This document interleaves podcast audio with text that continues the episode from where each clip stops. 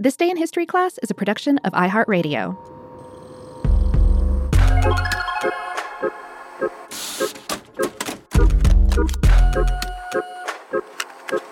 Hello, and welcome to This Day in History class, a show that shines a light on the ups and downs of everyday history.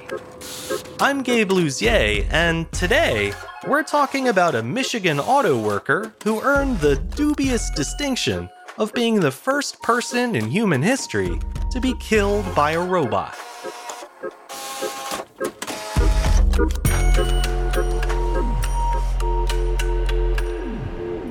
The day was January 25th, 1979.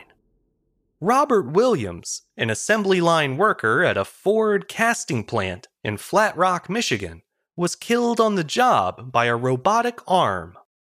The event was the first human death caused by a robot and sparked a still ongoing discussion over how robots can safely interact with human workers without causing them harm. The robot had been built by the Unit Handling Systems division of a company called Litton Industries. Its purpose was to retrieve automotive castings from a massive shelving unit and then transport them to a different part of the factory. The five story robot accomplished this task using a series of mechanical arms, which each weighed 1,000 kilograms, or 2,200 pounds. On the day of his death in 1979, 25 year old Robert Williams had been tasked with scaling that same giant storage rack. There were different accounts about why exactly he was sent up there. One theory is that a system error had led the robot to give an inaccurate parts count, so Williams was asked to climb up and do a manual count himself.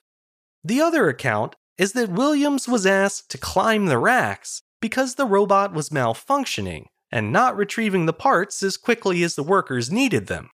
In either case, the robot was operating side by side with Williams when all of a sudden, its one ton mechanical arm smashed into the back of his head. The blow killed the man instantly. The robot, meanwhile, continued to work silently as Williams lay dead on the factory floor for the next 30 minutes. He was finally found by coworkers who had begun to wonder what was taking him so long. It probably goes without saying, but the death was totally unintentional. It was an industrial accident and not evidence of any malicious will on the part of the robot. Of course, that doesn't mean that no one was at fault. There should have been physical safeguards in place to protect employees while in the presence of the robot a basic collision detection feature would have sounded an alarm to warn Williams of the approaching arm. However, no such feature had been installed. Robert Williams' family sued the robot's manufacturer for his wrongful death, arguing that if human workers weren't supposed to be near the robot when it was operating, then they should have installed safety features to prevent that from happening. The jury deliberated for just two and a half hours before announcing the decision against the manufacturer. The company was ordered to pay $10 million in damages to Williams' widow and three children, representing the largest personal injury award in Michigan history at the time. The next death by robot took place in Japan just over two years later. Once again, a robot arm failed to notice a nearby worker, 37 year old Kenji Urada, and accidentally pushed him to his death. In the decades since these early tragedies, human deaths caused by robots or other forms of artificial intelligence have become all too common.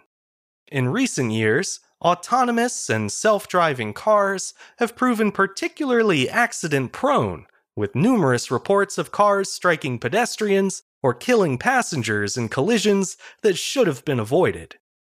Even though AI has gotten much more sophisticated since the 1970s, and even with many safeguards now in place, the threat of being killed by a robot now seems greater than ever.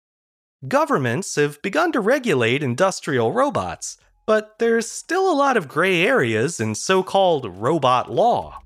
This has led some computer scientists and AI experts to ponder the legal implications of robots that are capable of autonomous action. It could be that, in the not too distant future, they might even need lawyers of their own. I'm Gabe Luzier, and hopefully, you now know a little more about history today than you did yesterday. You can learn even more about history by following us on Twitter, Facebook, and Instagram at TDIHC Show. And if you have any comments or suggestions, you can always send them my way at thisday at iHeartMedia.com. Thanks to Chandler Mays for producing the show, and thank you for listening. I'll see you back here again tomorrow for another day in history class.